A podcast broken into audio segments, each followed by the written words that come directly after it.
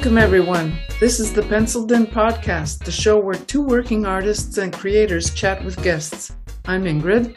And I'm Lindsey. We're going to be discussing so many interesting subjects with you guys. Art, sketch cards, collecting, publishing, tools, materials, all sorts. Perhaps we can finally understand why we all do this to ourselves. Hey everyone, welcome to the podcast. Today we are talking with the amazing Richard Fulks. Welcome to the show, Richard. Can't wait to hear all your stories about publishing and sketch cards and everything else. Welcome aboard. Oh, thank you so much. I'll try to make it interesting too. Thank you for joining us. I'm sorry, I didn't catch that. I said thank you for joining us, but the first thing I would like to start with asking you about, you actually had set up your own design company. Because you were working with a photographer?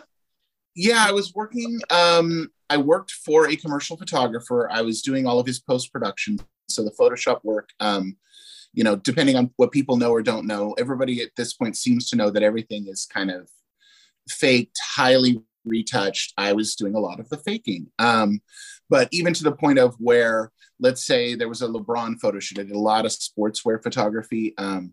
So they would shoot somebody in just a plain, like singlet, almost uniform. And then I could replace and they would do a second shoot when the actual product line came out. They would shoot the shoes at an angle and shoot the clothes on. And so I was replacing and putting things on. So you could have this LeBron wearing seven different outfits, but done from the same base photo shoot.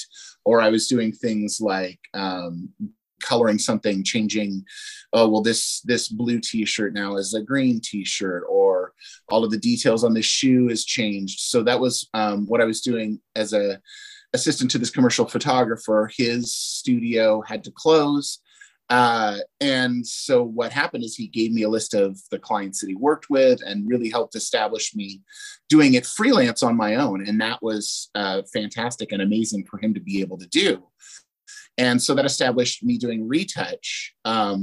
Then what happens is there are very busy schedule times for doing that kind of work. And then there's really lulls in that work. And so I started filling that with more and more graphic design work. So I already had designed a monthly magazine, and I started getting some book clients, book covers, logos, other things like that to fill in. And then this guy named Richard Parks. I was very interested. I'm a huge Mystery Science Theater fan, got involved with his trading card set. I'll get into trading card love in a minute.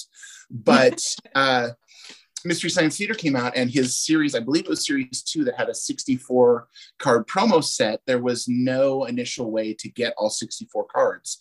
So through Non-Sport Update, I'd gotten a couple cards, traded with some people to get some others. I got brave enough to ask a couple of the artists, hey, do you have some of your own cards? Oh, well, if you sign it, then I'll pay you. And I'd amassed 45 or so of the 64 card set, because this is what crazy collectors do. And I finally just contacted Richard saying, hey, what can I do to sort of, complete this set? And in doing that, we started talking about trading cards, which started talking about sketch cards. And the 64 card, it's a promotional set for one of his full sets.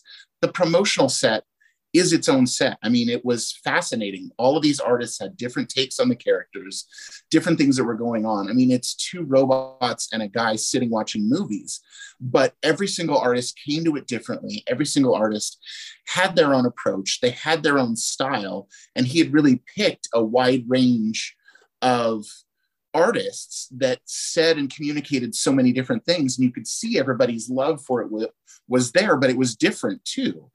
And so in talking to him about all of this, I said, this set is absolutely stunning. It's absolutely amazing. The base card set, I love it. I collected it, but what I really want is more of this art. And I said, will you make just a Mystery Science Theater, will you make just more art sets? And he said, no, that's really not my thing. But here's the thing, you should do something like that. And I said, what are you even talking about? And he's like, you work for yourself. You have a graphic design company. You've already talked to a bunch of these artists. You've already, you know, commissioned autographed trading cards from them. I had some sketch cards that I had commissioned from his Mystery Science Theater set. And he's like, you're already doing it. You don't realize it yet. You're not preparing yourself to produce this and to actually distribute it. You're already doing 80% of what it is. Now what you've got to do is come up with your own concept, because you can't do Mystery Science Theater. That's my thing. Don't steal my thing. So it kind of came from him sparking that. Like, I love trading cards. I've collected trading cards. And I'd always... Since you were young, or is it more of a recent thing?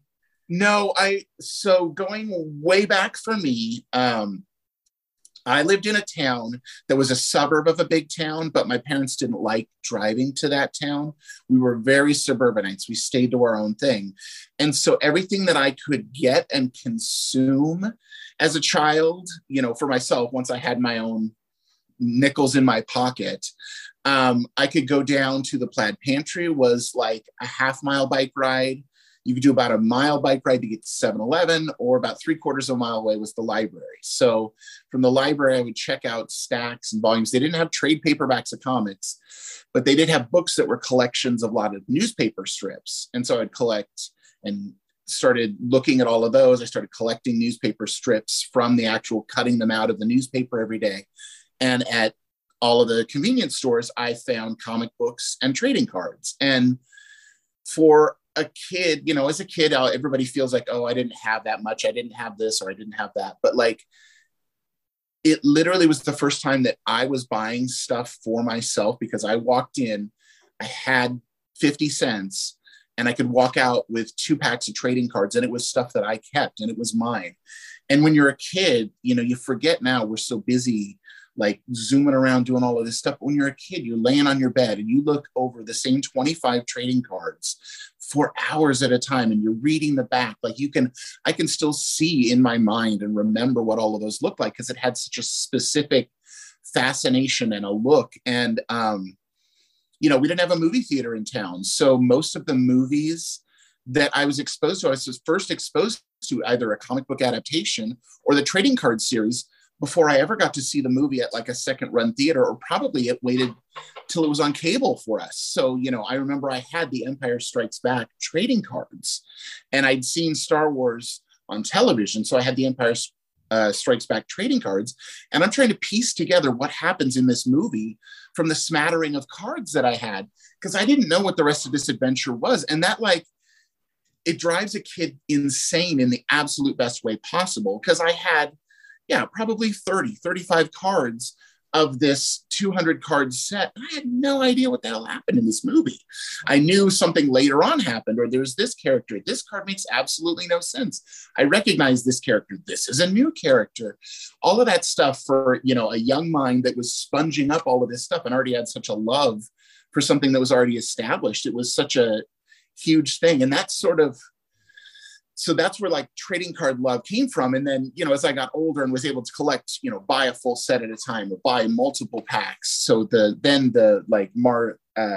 Mars Attacks reprint set came out. So I was able to buy an entire set of Mars Attacks. And that was a huge set for me. Or the reprint of the Batman from the 1960s, that painted set was a really huge set. And then as movies came out, you know, in the 90s, a trading card set came out for practical. I mean, there's Howard the Duck trading cards, for God's sakes.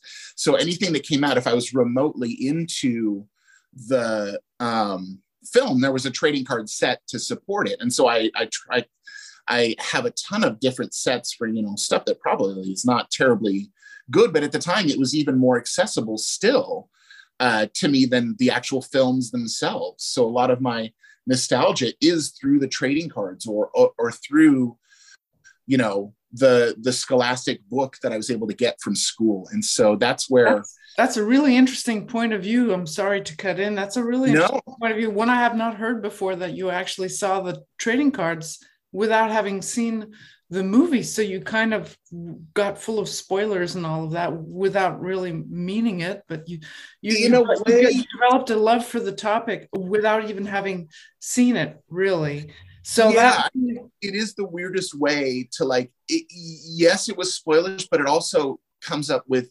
huge misconceptions of things that I didn't understand because you don't get the entire story from the back of the cards. You know, there's such a smattering of what happens and you're using your imagination to fill in or to wonder what's happening. Or I didn't even, you know, I mean, I remember it took the longest time for me to figure out who this Lando Calrissian was, this guy that was on all of these cards. This is a new character. What's he doing? It looked like in one card, Chewie's strangling him. Oh, this is the new villain.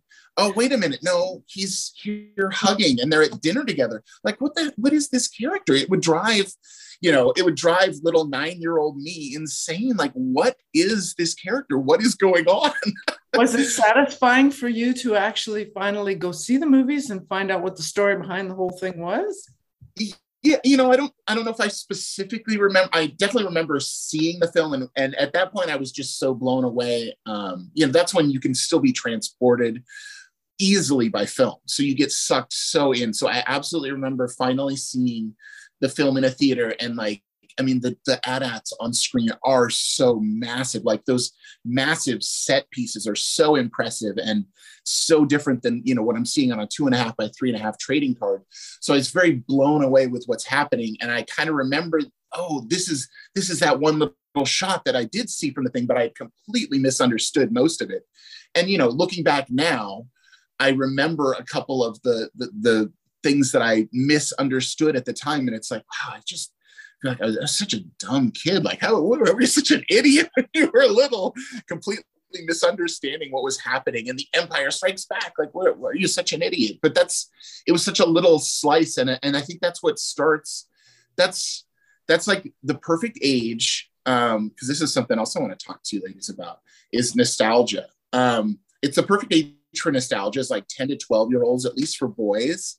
When you find a thing that you really strikes you and it really bowls you over and like your mind has that moment where it's like broadened to like, there's this whole thing that really blows away and you get attached really quickly to it. And so I've had conversations with other friends. One of my friends is a huge baseball fan. I don't really get baseball. Like I like some sports, but baseball's not really one of them. But in talking to him, his parents got divorced. And so his dad had visitation and he and his dad, they lived down in San Francisco and they would go see Giants games and like getting to be there, be on the field, you understand. And like, he's explaining the same thing as me explaining the first time seeing an AT-AT or AT-AT on the giant screen. And he's explaining it with the same wonder and whimsy.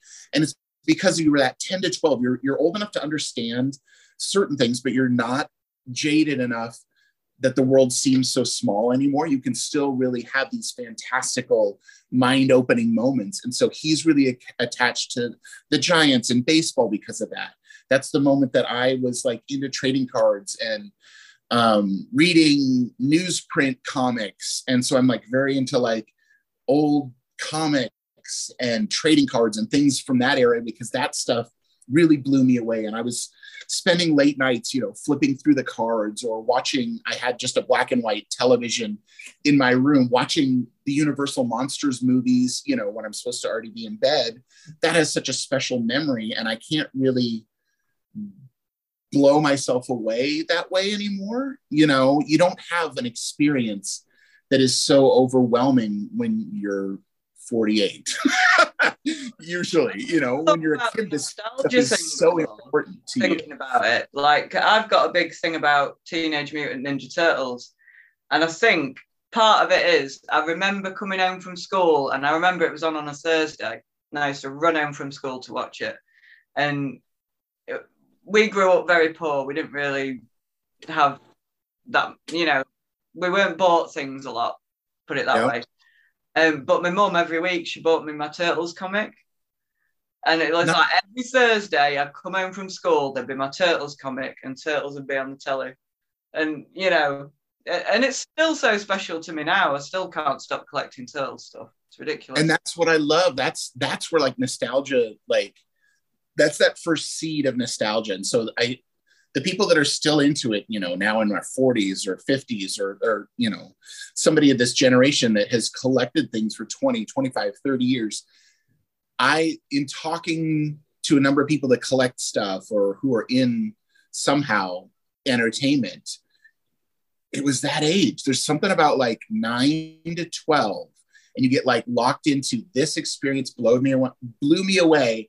And I'm trying to recapture that same sense of wonder, that same experience that I had at that age. And I think that anybody that really is into collecting, it touches that, it fires those same neurons again. You know, we were talking about having a psychologist on in the future. And so this is kind of what I want to throw out there in advance for that is that what is there a phenomenon or a psychology to something about the ages of like 9 to 12, your formative years?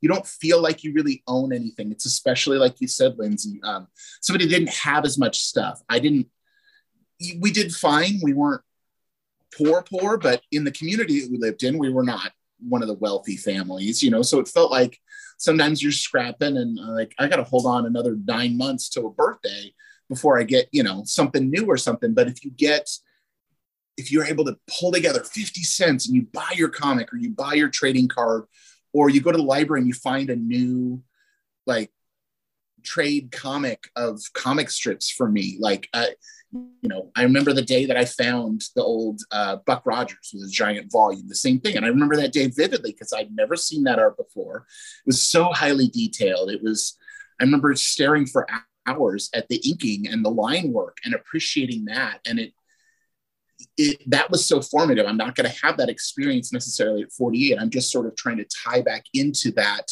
emotional experience that I had back then. And so everything that I'm doing now with a trading card company ties back to that love that I had. That's exactly what I wanted to ask you, is that because obviously you have a massive respect and love of collecting and the emotions that you had when you managed to collect the things that you were really after when you were that age. And I'm going to maybe guess that this trading card company is maybe a way for you to try to get those feelings back. Could that possibly be, or to at least maybe offer it to someone else?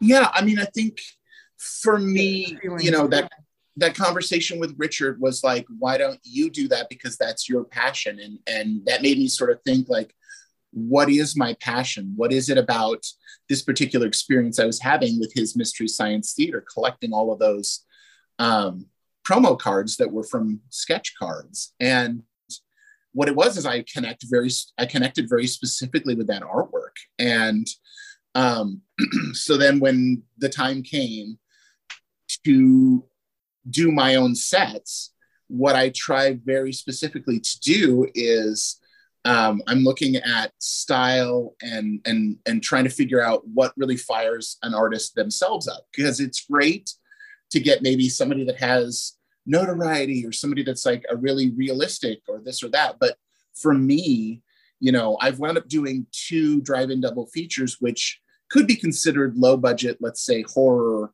you know, it's more in that genre. Well, I don't necessarily sorry?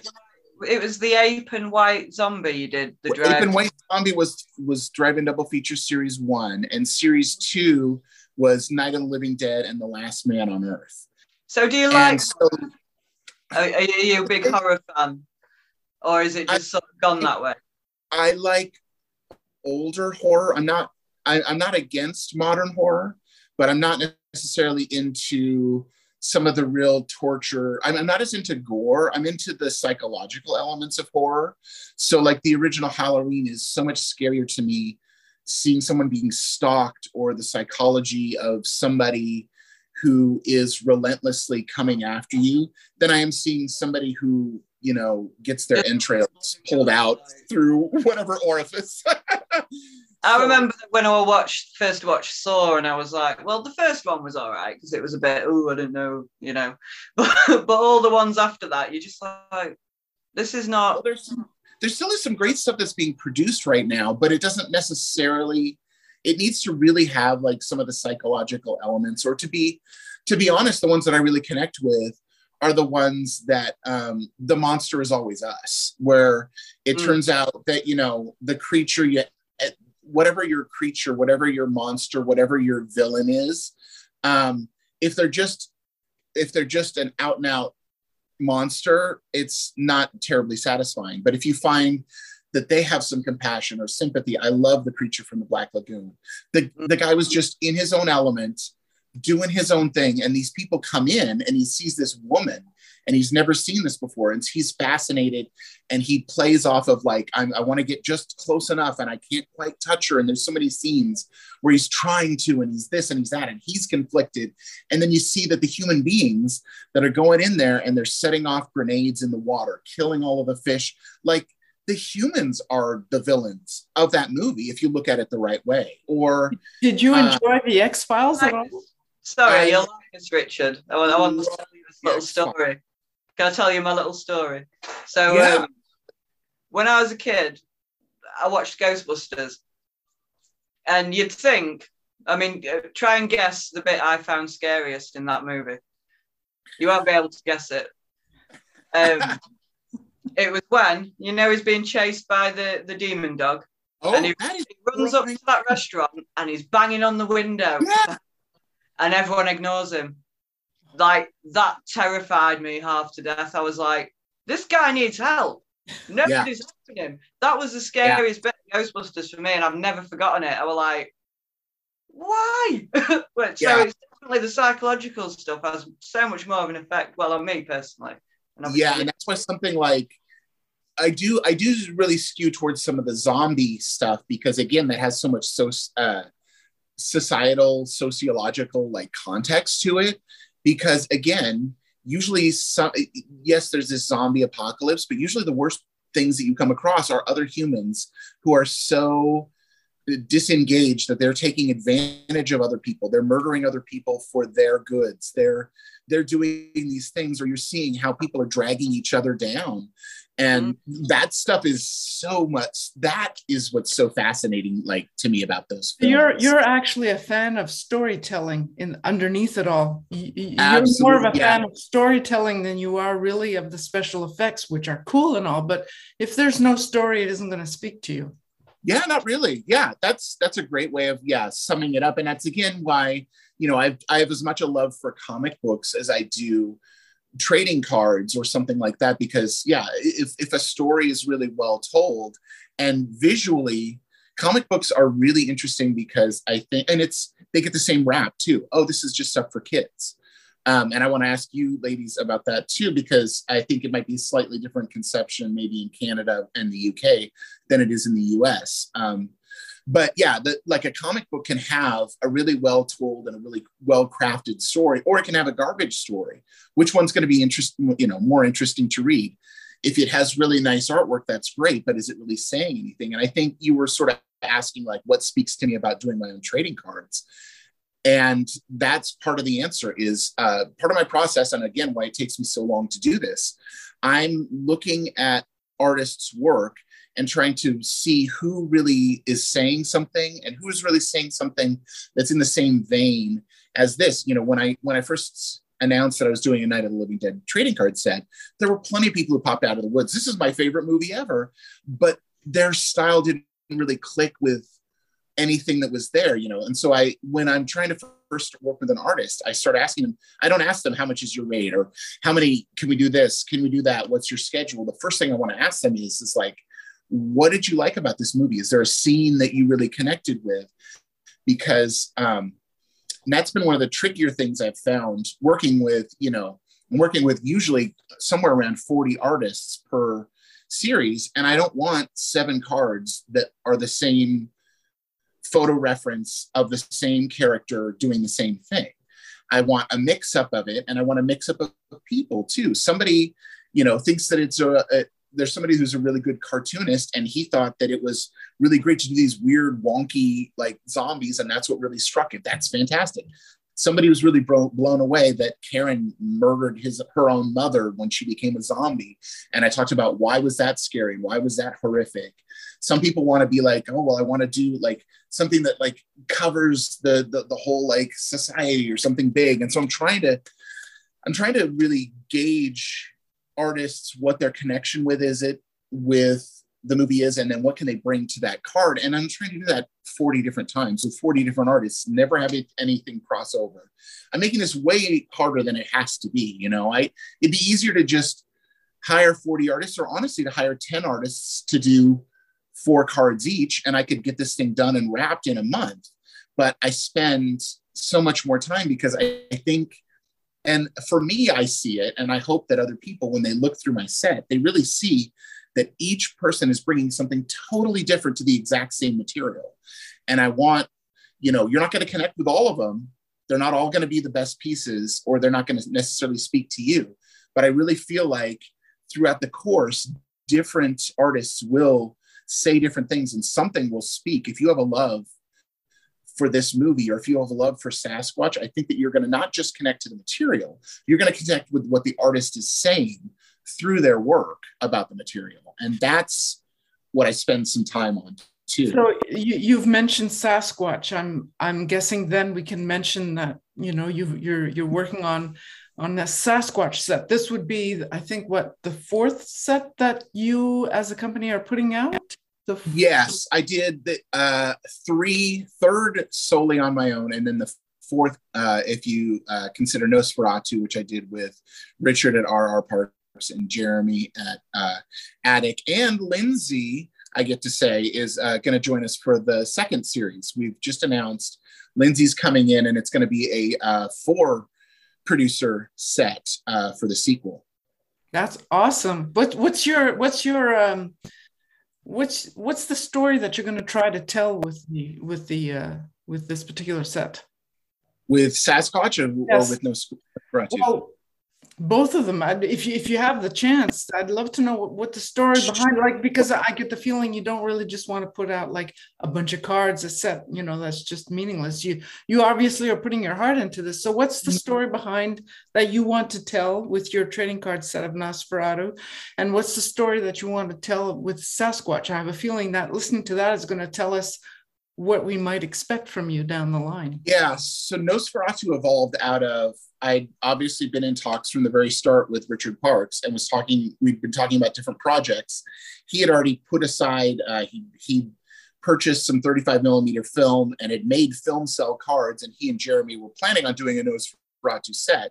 And I was looking to break beyond, I'd done Drive-In Double Feature 1 and 2, and that's sort of now established. It's like a thing that's expected. I'm working on series 3 now of that set, but I needed something slightly different to be like a new set of my own. And I said, I have this vision of stuff that I want to do about these old classic films, and I want to do it slightly different than just the all art, because I do want to have a story subset that shows the film. And I want to do you know, it has like a 3D element that we're turning these old films into 3D. And he's like, you know, you're talking about a set that Jeremy and I are already talking about doing. And I'm like, what are you talking about? So he wrapped me into the fold with Nosferatu. And I took on, since I was so into the artists at the time, I took on the art subset of hiring, commissioning artists to do sketch cards. And then I built a set of the art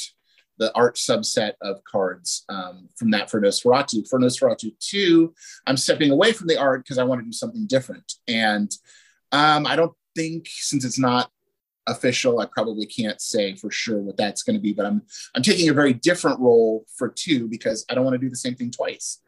And I love the design work you've done for the cards though. That looks great. Thank you. Yeah.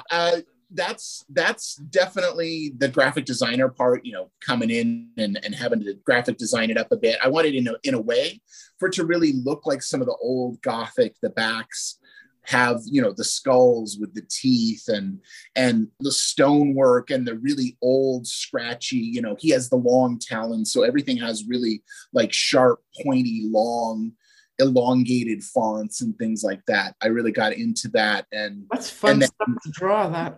Yeah, and then doing everything in sort of a parchment, colorway for series one. I've gone with, for series two, I watched Nosferatu again about 6 months ago, and it was actually a colorized version, and I'd never seen that before. And so they did different color tints to the film. They did this one purple tint, and when Count Orlok was creeping around in this purple tint, it really kind of freaked me out and was really impressive. And so series two, I'm going to use the same design elements, but series two is going to be like in the purples and some real deep lavenders. It was almost blood because there's definitely a reddish purple, but I really love the colors that two's going into.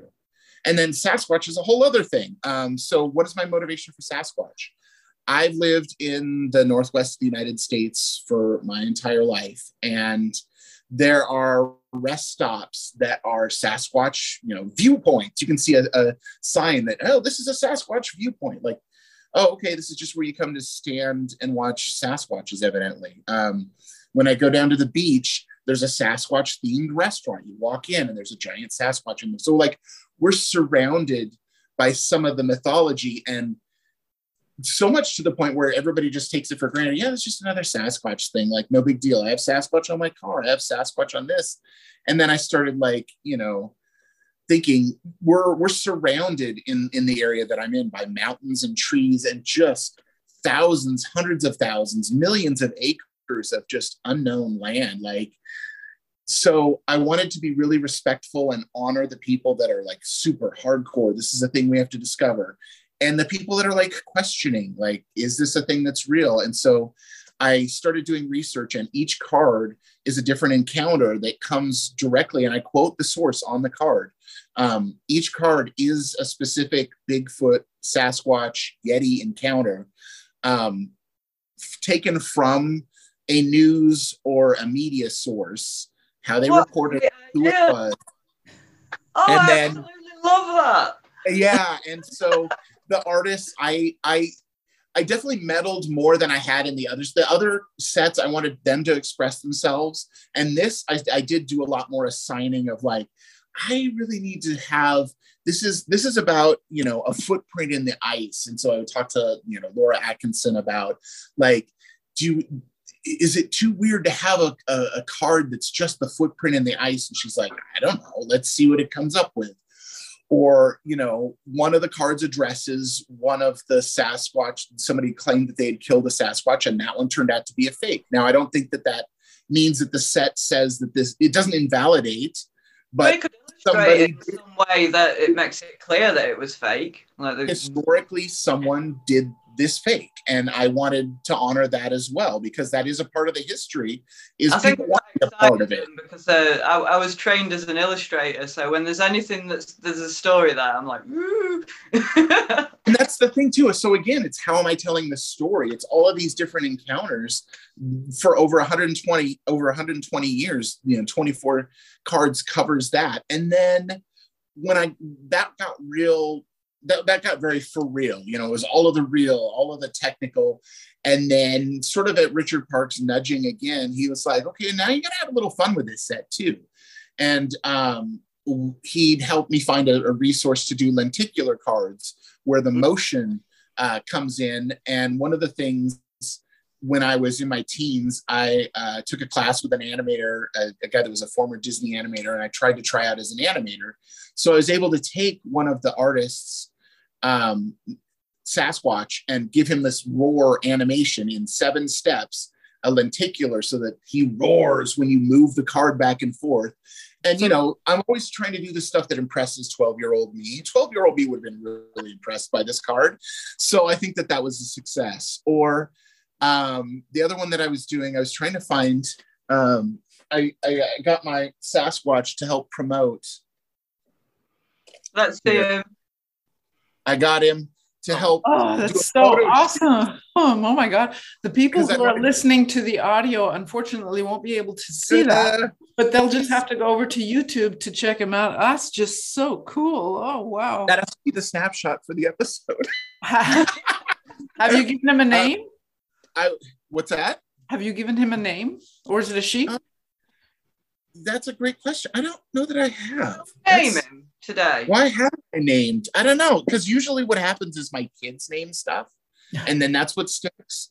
You know, whatever the kids say goes. That's why my daughter brought Grogu, and Grogu had to be over one shoulder, and Catbug had to be over the other shoulder, because she said that they had to so cool. Cats. This is why my fish is called Chrysler, when you let the kids. Yeah. That's funny. So, you know, I was looking for the Sasquatch and getting him, and on Etsy, somebody was selling these tiny, ridiculously tiny Sasquatches. And I'm like, what am I going to do with that? And then talking to Richard, again, Richard is my like, pump me up guy. He's like, no, you get him. You throw him in every package. It's a little fun thing. When they open it up, a little Sasquatch falls out and it's going to be great. It's going to be funny. And I'm like, yeah, but that's not quite me. And again, I go very, you know, I'm very emotional with this stuff. I'm like, that doesn't quite feel like my set of cards. Like, even though it's fun, just having a thing fall out wasn't my thing. And so I started thinking back, these things are so tiny and so awful and so ridiculous that I had to have them, but I had to do something with them. And so I finally came up with, based on these tiny little Sasquatches, my own action figure. So he's on a little blister card that is vacuum sealed. And it also gives me an opportunity, again, this is all coming back from when I was a kid. You open up the back of the comics and it has all of these ads for these garbage toys. Well, I'm now a garbage toy producer.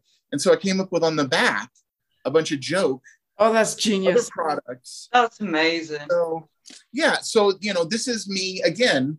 I'm just trying to impress 12-year-old me, or that little kid that still lives inside of me. This is my way of like getting all of that stuff out and making this fun and making it interesting. And nobody's going to do a set of cards, you know, the way that I do it. Nobody would do a set of cards the way you do them. And so I think that's what's so interesting. And you know, Richard says he always invites anybody to the table that's a small person, because they're going to say something. The big companies are there to make the money, and they have the giant licenses, and we're out there to do our piece and to have our fun and to communicate our little piece of the world too. Because you're a smaller company, you're able to maybe take the chance and do the sets that others might not either want to do or be able to do. I think it's great. I've said it before and I say it again.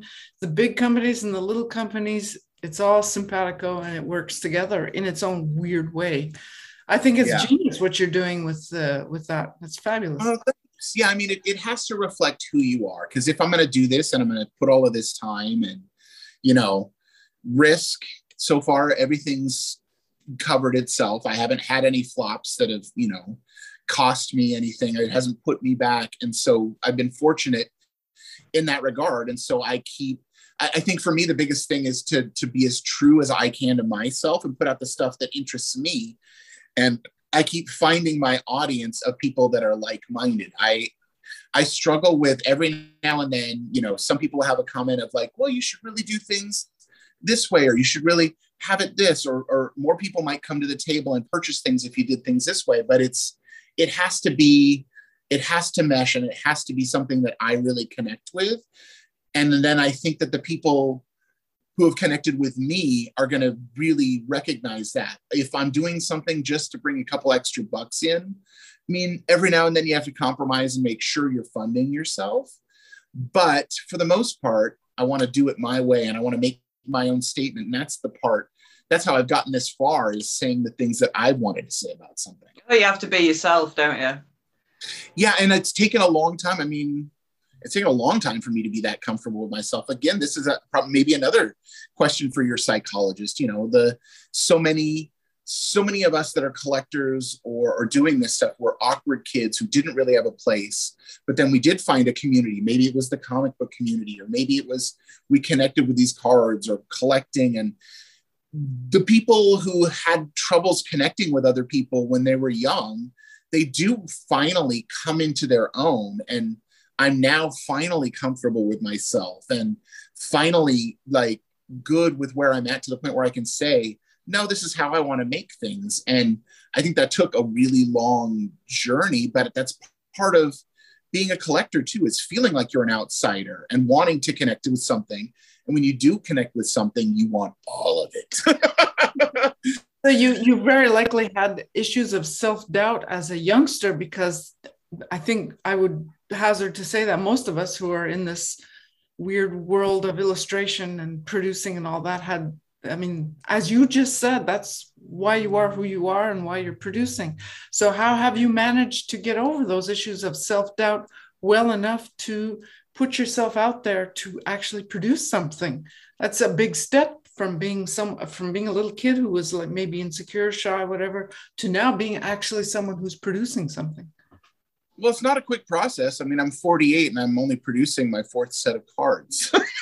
It takes a while to get that comfortable with yourself. I think in talking to some people, I've tried and failed at so many different things that I finally found what I'm good at.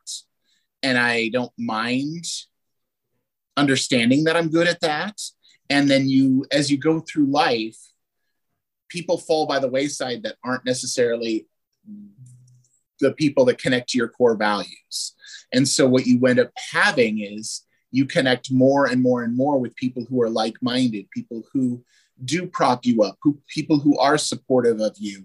And then in your work, you find, when you've found something that is truly, you know, it takes a lot of introspection of like, is this something that I'm truly connected with? I was fortunate that over 10 years ago, I connected with somebody and he was just on the verge of starting a magazine and needed a designer. And I had a scanner and lived across the hall from him.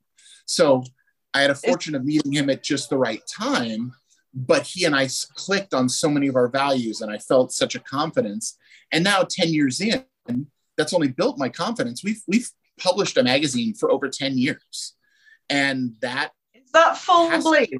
Because I went on your page earlier and I was having a nosy around and you've done- I've done for 2 years, Back Issue magazine, the comic book about comics from the 60s, 70s, and 80s. And now that we've done it for 10 years, we get to start rolling the 90s in, 90s comics as well.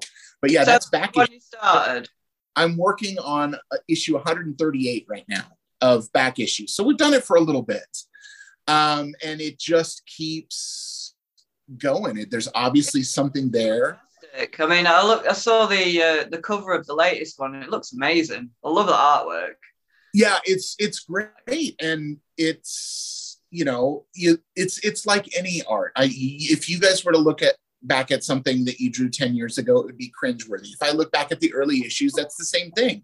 I was trying to really impress people with my graphics and boom and do stuff this and that, and the first 30 issues or so, it started taking a lot of conversations of like, let's make sure this is readable as possible and that it reads smoothly, because when you turn a page to something that's so chaotic, it interrupts what the author's trying to say. So now I have to be mindful of the writer and the writer's content and how do I communicate that? So, I mean, all of this is communication.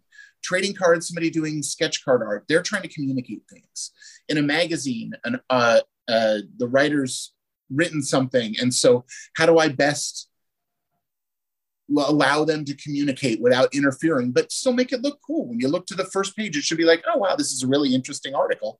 And the design should actually draw you in to the written material versus it be difficult for you to, you know, be able to extrapolate like what's even going on. And, you know, at first as a young designer, I tried to really be impressive because that's how you think you impress people. Then you don't understand that that's interfering with some of the communication and some of the message too. It's the same with art. I mean, when I'm quite well known for doing a lot of different styles now, but this is why. It's because when I was younger, I didn't have enough confidence in what just came out naturally. So I practice this style, practice that style. I mean, it's helped me now, but since I've been started doing stuff that comes naturally, like I've been doing really well. So it's like, as soon as you just learn to accept who you are and that you can try and do this. I do think it's useful to maybe copy other styles too when you're a young kid and all that. It teaches you the basics, and then you go to your where you just take that plunge and just do it and just think, right, I need to have enough confidence in myself just to do what comes naturally and see what happens. Well, and I think as somebody who did art at one point, and now what I do is art with a completely different tool. I mean, designing is a very different tool than like a hand, you know, done tool, but I still have an appreciation for it because I did do it at one point. And like you said, Ingrid, when you don't have a style, copying someone else's style is very tempting, and it's a way to like feel like you have a thing, but that's it. It leads from a lack of confidence. But I think technically you're right as far as like learning how, like if you've never done brushes before, if you look at like Walt Kelly's pogo and you tried to copy what he's doing, no, I don't think you want to ultimately try to have his style 5 years from now. There are things you're going to learn about your hand-eye coordination and the way that the brush works and inking and trying to like get things to move to the foreground versus the background, or lights and darks,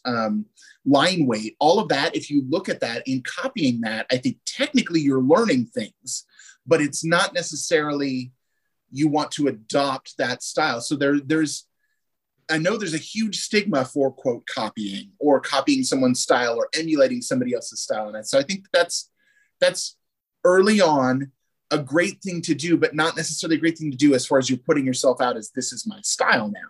When you're a kid, it's natural when you're a kid. I mean, yeah. I think you're born wanting to copy, whether it's with a pencil or an activity or anything. You're born, you're a sponge. You're supposed to do what other people do around you. Okay, kids emulate. You know, that's what you do. So you copy and you do all that stuff. And as you grow up, you learn all those things. But then, as you just said, you can't kind of keep doing it and try to pass it off as your own. You copy to learn. Then you have to learn to. When I used to ride horses and stuff like this all ties in. Spent years and years and years being taught by teachers and also learning by watching other people, how they would ride and how they would do things, how they would try techniques and all that. And then finally, I was like, how come I can't seem to think independently? Well, someone one day told me, you have to spend some time away from the teachers and not look at anybody else and just do it on your own and have the confidence to know that you can deal with whatever's going to happen, and you're going to develop your own style, and you'll learn the confidence of independence and then to be able to put it out there. And it was one of the best little things I ever learned. And I could apply it to my own artwork, and I'm still learning how to do that. But that was like one of the biggest lessons I ever learned. Confidence. Go ahead. Confidence and self-confidence really, for anybody that has any sort of artistic bent, is something that's, I mean, every artist deals in some way with the imposter syndrome. So you try to overcompensate for things, and you try to do things that aren't necessarily true to you. And I think, you know, the three of us are at an age now where we probably all are saying, every time I tried to do something that wasn't me, it didn't come from my core, it didn't really hit all of my, who I was, you were straying from that. And it may have impressed somebody, but what it didn't do was, you know, bring you the things that are closer to yourself or your values. The more you can find out, and I don't know, if it's, for some people it's meditation, for some it's trial and error, for some people like me, it's a lifelong, you know, lesson of just figuring out what you are and aren't as close to. And eventually that stuff boils down to really who you are. And then that gives you that sense of confidence of like, no, you know what? Anybody that doesn't like my style, that's fine. You're nobody. There's no artist. The best artists that are out there, they're people that hate their work. You have to be as true to what your work is, and then that appeals to your audience. And just embrace and know what your audience is. And if somebody out there isn't as into your art, they just don't connect with you, and that's okay. You're not going to bowl everybody over that sees your artwork. There's going to be some people that don't necessarily connect with that, and that's okay. That's not your person. Not everybody has to be your person. And that's, I think, one of the hard things too for artists, is they want every publisher to think that they want them. And some it might not click for. Some it's just not their taste, or some it's not their aesthetic, or some it's not. Or for me, I try to give most people that approach me, if we talk about it and it feels like we're clicking, I try to give them a chance. But for me, there are people who don't understand why I haven't used them in a couple projects. Their style or their aesthetic or things that are going on for them it just doesn't click with the project. And I would love for us to work together, but it's not the right project. And I don't want to put you on something that you're not putting your right foot forward. I would like you to have a different project that is setting you up for success. And you are, you know, you're saying the right things and it's communicating, and you're going to have a more fulfilling experience than thinking, okay, now this is a project. I've got to figure out, how do I do this? Well, does he want this kind of style, or do I need to change things? Anytime you're trying to change yourself to impress or to be, you know, what somebody else is asking you to do as an artist, you're doing the wrong thing. You need to find what's your way of speaking and being a part of that project, and how are you communicating and what comes straight for you. Your best pieces come when they come without effort, because you're literally, you're glowing the subjects. What would be your dream set that you would produce? Okay, this comes with a bit of a preamble. I've done all but one of my sets have not been licensed sets. Because the way I structured my company is I had enough money. I had $400 put aside at one point to commission enough artists to do a promo set and to get a bunch of sketch cards. Then that funded me doing Drive-In Double Feature. When that set's money, I rolled over into Drive-In Double Feature 1. All of Drive-In Double Feature 1's money rolled into 2. And so I'm getting a slightly bigger and bigger, but I'm not to the point where I can really license anything, because most licenses are recognizable at all. It's $8, $10, $15,000. And that's just to license the material. Before you're talking about hiring artists, before you're talking about producing the cards, printing costs, distribution, any of that, you're talking about having to have $10,000 to $15,000 up front, or you just go, and here, now I've just maxed out this credit card to license a set. And I'm very big on, I've bootstrapped my company from the get-go. I've put aside the money ahead of time for all of my commissions for the next set. I commission that set while I'm kickstarting, and the profits from that Kickstarter, maybe sometimes I get a couple bucks out of it. For the most part, it rolls into the next, and that's how I build the next set. And that's how I'm building bigger and bigger sets and able to commission more artists every time. So what are my dream projects? Probably a licensed set, but I don't know financially if I could ever afford that. I put in an inquiry to the Planet of the Apes people, because I would love to do a set that is not a photo set. It is an artist set of Planet of the Apes. 5 different subsets from the original 5 films, a couple films from maybe Tim Burton or newer stuff, but like for the most part, really the original films. Planet of the Apes was such a huge movie for me. You know, I'm never gonna, I can't tell you, I'd love to get the Star Wars license and do something with it, but honestly, I would like to get a Star Wars license. Why would I like to get that? Because I would like to do something very different than what's happening.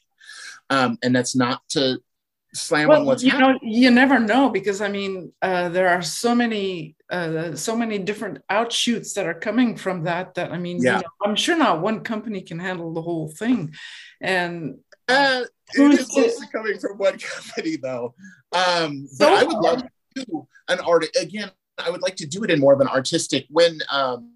When the art set of cards in the 90s came out, that was Star Wars, I would love to do more in that, or like explore more of like the Hildebrandt sets. Or when, do you remember in the 90s when like Boris Vallejo did his set, and entirely like— Can I just interject here? I'm sorry, yeah. I try not to talk and all that stuff. You're fine, we're talking.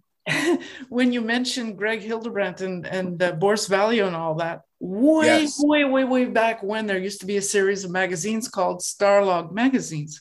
Oh yeah. I devoured each and every one of those magazines. I still have a bunch of them. And you had Boris Vallejo and then his wife Doris, yep, I think, who ended up being on it. I would study those paintings like crazy. You had the Hildebrands. You had oh gosh, I'm so ashamed that I forget all. They were supportive of artists, and they had so many different painters and inkers and comic book artists and all that stuff. Oh, it was just delicious, all the stuff they had in there. I'm sorry, please go on. I mean that's exactly it. See, anything like that ties into your love, that's exactly what to talk about. So yeah, a dream set would be maybe to do one of these big sets, but to do it sort of my way. Like Universal sets have been done a number of times. Even in the 90s, there was the set that was done through the Dark Horse artists and things like that. But I would love to do my take on the Universal or my take on the Hammer. Planet of the Apes is one that I'm big on. These are giant licenses. So this is like super far from what I'm really able to do. So that's definitely like a dream project that's way down the line. I have two smaller projects that may be a lot closer to being able to do. So one of the first sets that I collected was called Defective Comics. And it was this guy that did these fantastic parodies of classic comic book covers. And so it was in this really funny, super over-exaggerated, almost like a Fred Hembeck style, where he did, and I would love to expand on a set like that or to do a comedy Mad Magazine satire set. The other thing I would like to do, and I'm a lot closer, so I have to be a little bit careful how I say this, but I have a lot of respect for the people who are super into Garbage Pail Kids and the wacky packages. And I am currently developing a thing. So everything is about branding right now. Like the reason I do drive-in double feature instead of a white zombie, or I did drive-in double feature 2 instead of Night of the Living Dead set, is a way to brand it. I put two films together that make sense as if they would be done. They're done. They're within just a couple of years of each other. So they could have been shown at a drive-in theater. They could have played together on the same playbill. The films are similar in context. And then so that they look similar and have a very similar aesthetic when the card set comes out. And for drive-in double feature 3, I want to put like a little like torn ticket stub and a little popcorn bag is what all of this is going to come in. And so like it starts to have all of the experience of going to a double feature as well. And so it starts to add to that, you know, if I can get the popcorn smell somehow in the bag or something like that.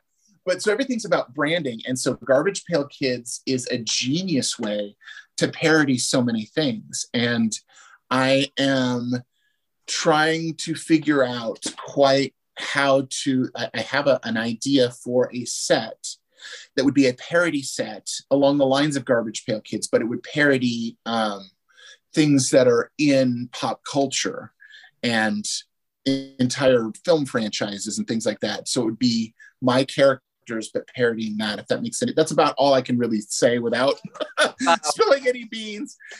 I'll get back to that. 15 years ago, I had a little character called Funny Cat, and the idea was Funny Cat can be anything. I could make him a film character, or it'd be a settee, or it'd be a rug, or it'd be just whatever, as long as it had this little face on it. Yep. Yeah, that's the part of branding, is how is it recognizably yours? And so I have a name and I have a look, and even that look is parodying something itself. Like all of the Garbage Pail Kids, you immediately recognize and know. Not only do you know this is a Garbage Pail Kids, but you know that it's parodying the Cabbage Patch Kids.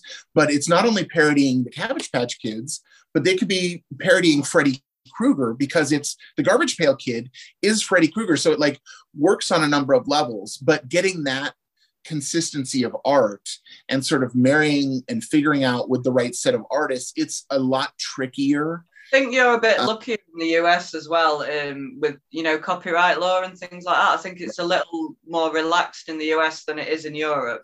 Yeah, like we can do barely anything. We would, like, really? Mad Magazine, we wouldn't be able to do that.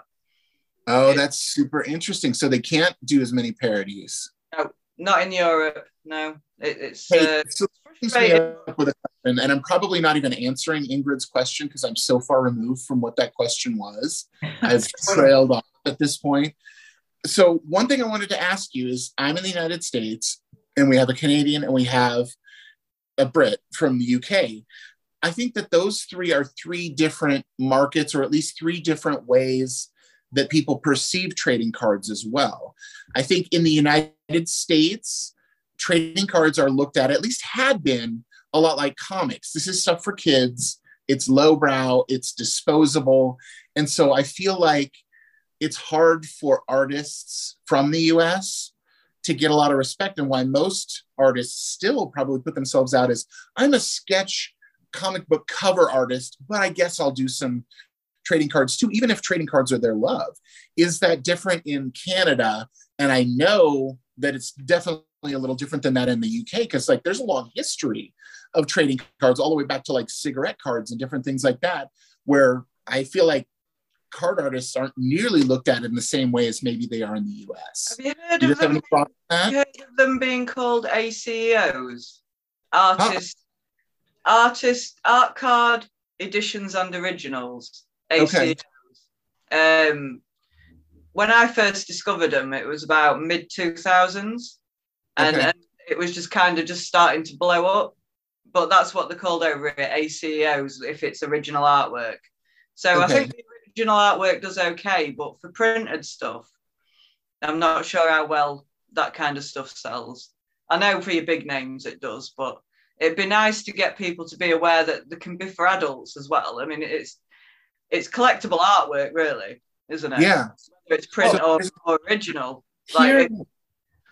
Here in Quebec, it's, except for Montreal, there is a very, very, very, very small community of sketch card artists. I think there may be two that I am aware of. And I think there was one in the city of Quebec. And in all of Canada, well, I think there are actually a few now. There are more, and more than I had thought. Actually, the artist Robert Teranishi, who does sketch cards, he's actually in Manitoba, if I'm not mistaken. So that was something I was not aware of. But otherwise, it's the reason why I started writing the books here, putting them together and all that, because it's virtually unknown here. And yes, Lindsey, ACEO, that really was the origin of.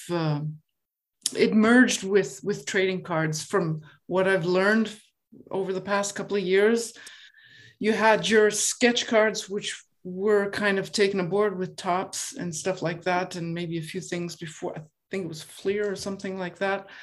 But ACEOs were the beginning, and normally they were not bought or sold. They were traded. You would create your own little card, and you'd buy them and sell them. Trade them, not buy them and sell them. My bad. But now, of course, they've completely become something else once they got on board with major sets like from Topps and stuff like that. But they're not really very well known here. So when I came on board, the whole thing, it was all in the U.S. way back in 2006. It was all in the States. I didn't know that there was something like that anywhere else. To answer your question, so.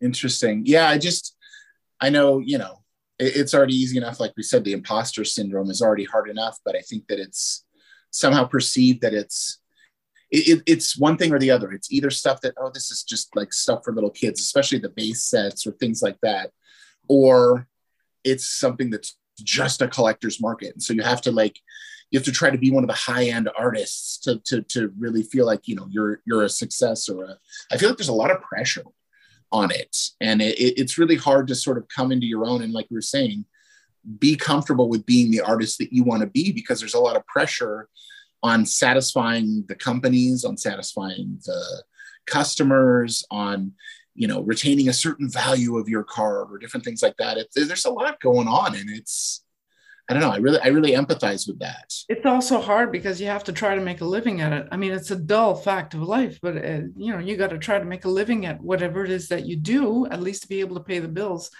And that adds a little bit of a stress to whatever you do. Would you want to go back to being a quote unquote 9-to-5-er person? I don't know that I could. I would be pretty bad probably at it right now. I didn't realize how well I would take to. I was terrified in 2016 when that studio closed. I had a very specific set of skills, and it was terrifying to think, I don't know, am I going to find another photographer and just work Photoshop, or how do I, you know?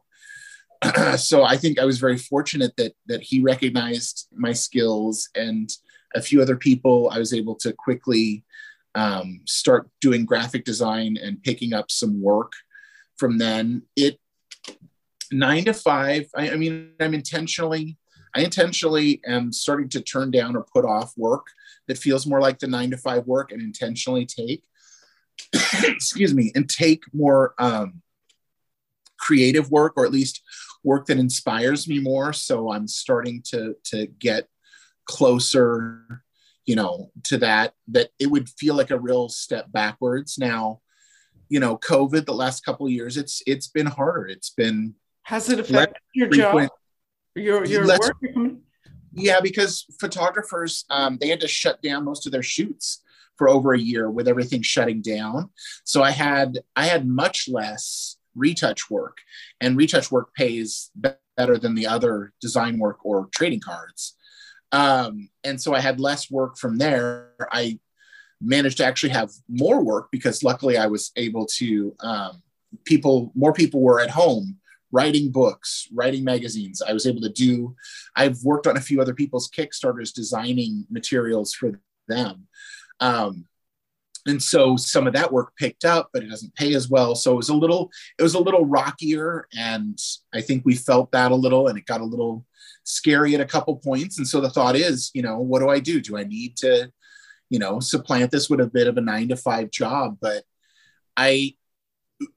if I had to, for my family, if it meant my family having a roof over my head and the kids eating, yes, I would go back to a 9 to 5. Would I be happy? And would that really line up with who I am anymore? Not really. I've seen what I can do now, and I've had the response, and it wouldn't be nearly as fulfilling. And I would definitely struggle a lot more with it. I would do it if it needed to be, but I feel like I'm sort of on a path now, and it would be turning back and walking away from something that I'm really starting to have some success and really feel like I'm gaining momentum at. That would be tough to go back now. When is Sasquatch going to be out? Sasquatch is currently on Kickstarter, depending on when this podcast comes out. So it is early April. It ends, I think, April 30th or 29th, whatever that Friday night is. Well, we're going to include links to your Kickstarter in the description box below, and all the notes and all that stuff. So you're gonna give us the links to all of that. Either we'll absolutely give you links. I can even give you some images if you're able to throw those in anywhere. So yeah, that ends at the end of April. There are a couple materials that still need to be produced. Most of it I actually have on hand. But there are a couple things that are going to need to be produced after that. So it's going to deliver. I'll start shipping end of May. So people will probably be seeing it in June. But as soon as I close on Sasquatch, I'm going hard at Drive-In Double Feature 3. And the two films that are going to be featured for Drive-In Double Feature 3 are The Satanic Rites of Dracula, starring Christopher Lee and Peter Cushing, and Horror Express, starring Peter Cushing and Christopher Lee. That sounds so. Those films went really together well. Well, this is that sounds absolutely incredible. We're going to start wrapping this up. Sure. This has been amazing. I wish you all the best of luck with everything. I mean, I don't see anything but success for all of these sets.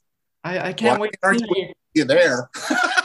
No, I still, you know, we've talked about self-confidence, and I felt like Sasquatch might be my first flop. So I've been very fortunate and very happy that I've been proven wrong in that regard.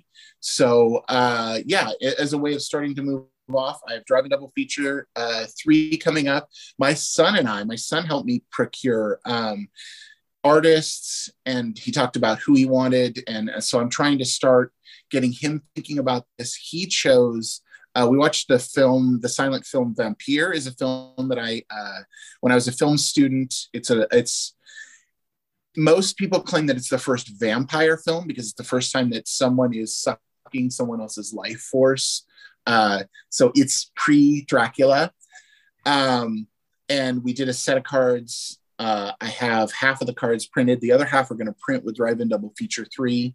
That'll be probably running at about Halloween. So I'm actually trying to get the next generation of cards going. And that's, okay, we're wrapping up and now I have more stuff to say. Oh, please continue a little bit. So the thing, another thing that I think a lot about right now, a lot of people who are interested in these sets are people in their 40s, more like their 50s and 60s, because that's what we were collecting when we were young. And one of the things, and if putting this out there to you guys, because this is the other thing too, is sort of how to wrap the younger generation in. I was listening to the Richard Parks one last night, and you guys talking so much about NFTs and things that the younger generation is into. And the thing that I struggle with is this generation is so into digital things or things that don't really exist.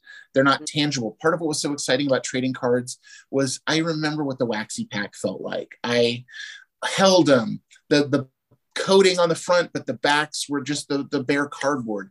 That stuff is so tactile and so real. And so I'm trying to find ways to interest younger people. I'm bringing my son in. Some other people are having some ideas. And I want ultimately to have what'll probably really fail because it's aimed at younger people. I want to find a younger series or a younger brand of something that would get them interested in these again and sort of bring back.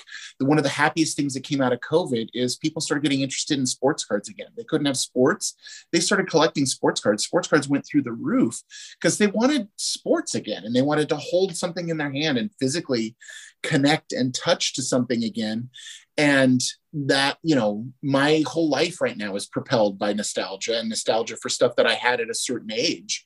And I want that for them too, because I'm worried about, it sounds really dumb, but I am honest to God worried about the generation that's growing up right now. When they're 25, 35, and they look back and they're like, I remember X in my youth. Is it going to be an app? Is it going to be a YouTube link? Like, oh, I remember watching these memes. Like, I don't think that there's the same things that this generation's connecting to. And so they're not going to have, I think that there's some formidable, you know, that really formed and shaped my life. And I'm so much more creative for being into those things and interested in those. And maybe video games are the thing. People will be like, oh, I remember playing that video game, and there'll be nostalgia for that. And that's what propels them forward or something like that. But I think there is still something physical that I want to find this generation to connect with. And that's what's going to keep things alive 30, 50 years from now, because at some point our generation that's collecting all of this stuff is not going to be here. And who is that interested beyond us? You know, it could be kind of cool to, because I think you're right, you know, like I have, well, my kids are adults now, but the things they connected to, there are a few books and comics that I know they would be nostalgic for, but you know, it's mostly the video games and some of the YouTube things, some of the this and that. But it could be kind of cool to create a trading card set based on stuff that doesn't exist. That's a thing, you know. That's a thing. Yeah, I know. This is something that I do think a lot about. It's like, what are they really connecting to? And so, you know, one of my friends is like thinks I'm an insane person because my older kids that are no longer in the house. I used to let them play with my Migos, which if anybody knows what a Migo is, it's a little 9-inch action figure, but it had like cloth clothes and stuff like that. And we used to play Planet of the Apes with, at the time, 25 and 30-year-old toys. And people are like, you are insane. If you just keep this in good shape, it's worth $200. And I'm like, that's great, but I don't want to sell this in 10 years for $200. I want my son the other day said, oh my God, I remember playing with that Hulk. That was a success for me. Like he actually connected and he and I connected over something physical. And so like, I want some more of that and how to bring some more of that nostalgia in. So I'm still playing and it's still really important to keep communicating with everybody that's in my generation, but I'm also trying to find a way for their generation too. I think a lot about my kids and sort of what they are or aren't connected with. And this is a very different generation. Yeah, they're a little bit dark, kids. I mean, the ones I like best out of what I'm doing is Die Rabbit Die. You're the perfect example. Sorry? You're the perfect example of how dark the youth is now. I mean, I love your set. But that's what they always ask me about every time. And I thought, I was like, really? I'd have thought it'd have been a bit gruesome for them. Right up their alley. Well, anything that gets people, anything that gets people connected to each other, because like I said, all of this is communication. When you're doing art, you're trying to communicate. And if you're putting your feelings in, you want that to be like absorbed by somebody else. And that's what like fires their neurons about it. Like, oh man, this really got a reaction out of me. Even if sometimes, but that, you know, there's whole families who enjoy going to horror movies together. It's a different standard. It's a whole different generation. If you guys connect over that, that's so much more important than worrying about what the material is. I mean, my son and I sit around and watch horror movies. We watched the new Texas Chainsaw Massacre the other night, and he wanted to compare it to the original. Why does everybody hate it? This wasn't a terrible movie, but he understands why people like the original better, but this one's cleaner and nicer and looks good, but we didn't like the mask as much. But why is that? Oh, well, the mask is iconic. I understand, and I immediately like recognize. And so like he and I are connecting over stuff like that. And all of this stuff is a way to connect to each other. It sounds insane. I'm sitting here working on my computer and sketch card artists are sitting like hunched over their cards, but we're like communicating, man. It's like this is a way for us to get together and do this stuff. Well, we're going to have you back on to continue this, because I have a feeling we could talk for hours about nostalgia, and I would absolutely love to. Sure. Oh, that's great. I'm sure. Just prevent me from telling the same stories. I have to listen to this the night before and be like, okay, stop talking about this. Stop talking about that. No, but it really would be great to have you back on, especially after the Sasquatch set has funded and sold out completely. And you'll have to come back and tell us what you've learned from that particular set. Well, I already have an idea too, because we moved recently. And I'm still in the process of setting up. Sasquatch is going to be the first set that I've fulfilled in this space. I fulfilled it in our previous space. So I'm currently setting up my area. And so I can talk about literally what it takes as far as fulfillment, can show you what this stuff is, because I think people think, well, once you have the set of cards, once everybody's sent the art in, then all you got to do is get the cards out to everybody. But there's actually... There's a lot of a process to that. And so maybe that's a whole like fulfillment, and how we talked about like a lot of the emotions and like how we're thinking about stuff. And that's the thinker end of it too. But there's actually a physical component of sitting down, collating thousands of sets, or do you pay somebody else, or do you hire somebody else? I think I touched on this briefly before we even hit record. I've kind of reached a bubble of the size I'm at before I can hire help. And I can't hire the help until I have more people buying sets for me, but I can't sell more sets till I can fulfill those sets. And so I am right now in this weird catch-22 of, can I afford to get bigger, but can I afford to not keep expanding, because I'm in an actual expansion phase, and I've expanded beyond current capabilities. It's a bit more risky now. It's a bit more risky, a bit more tense. Well, yeah, by the time I've committed to saying, hey, you're another human being, I will pay you X per week to come here for X number of hours, like that's a commitment. And somebody else is then going to rely on that. And I have to come up with things to not only have that person do, so I need to come up with more projects, but then I also need to find ways to keep funding that person and justifying that expense. And that gets into the business. They're really gross. Maybe we got to talk about the gross. We'll have to save that for another episode. We really will. But that's my idea for another episode. Is absolutely genius. And we're going to have you back on. As a matter of fact, as soon as we end, I'll schedule you for another round. But we're going to have to say goodbye. Yep. I'm going to run out of battery. Thank you so much. Where can people find you if they want to look you up, which I'm sure they will after this? I mean, I'm available on Facebook as Richard Fulks. Okay. Or RJF, so for Richard J. Fulks. RJF Image Design is also on Facebook. My website, I'll give you that link. They can just find that and click. So that's website shows that I do so many different things. It's part design, it's part cards, it's part images. That's the best ways. And that even has an email if people need to get a hold of me. Great. Well, all those links are going to be in the description box below. Just check it all out. And please visit the Kickstarter to the Sasquatch set. Let's just see it go out of the park. Thank you so much, Richard. Lindsey, do you have any last words? No, that's everything. I need to go and make the kids tea. He's going to be going to be telling me off soon. But no, thank you, Ingrid, Lindsey. Thank you so much. Thank you so much, Richard. This has been a real pleasure. Yeah. Thank you. Thanks for listening to the podcast. Please leave a review wherever you listen. This helps people find us.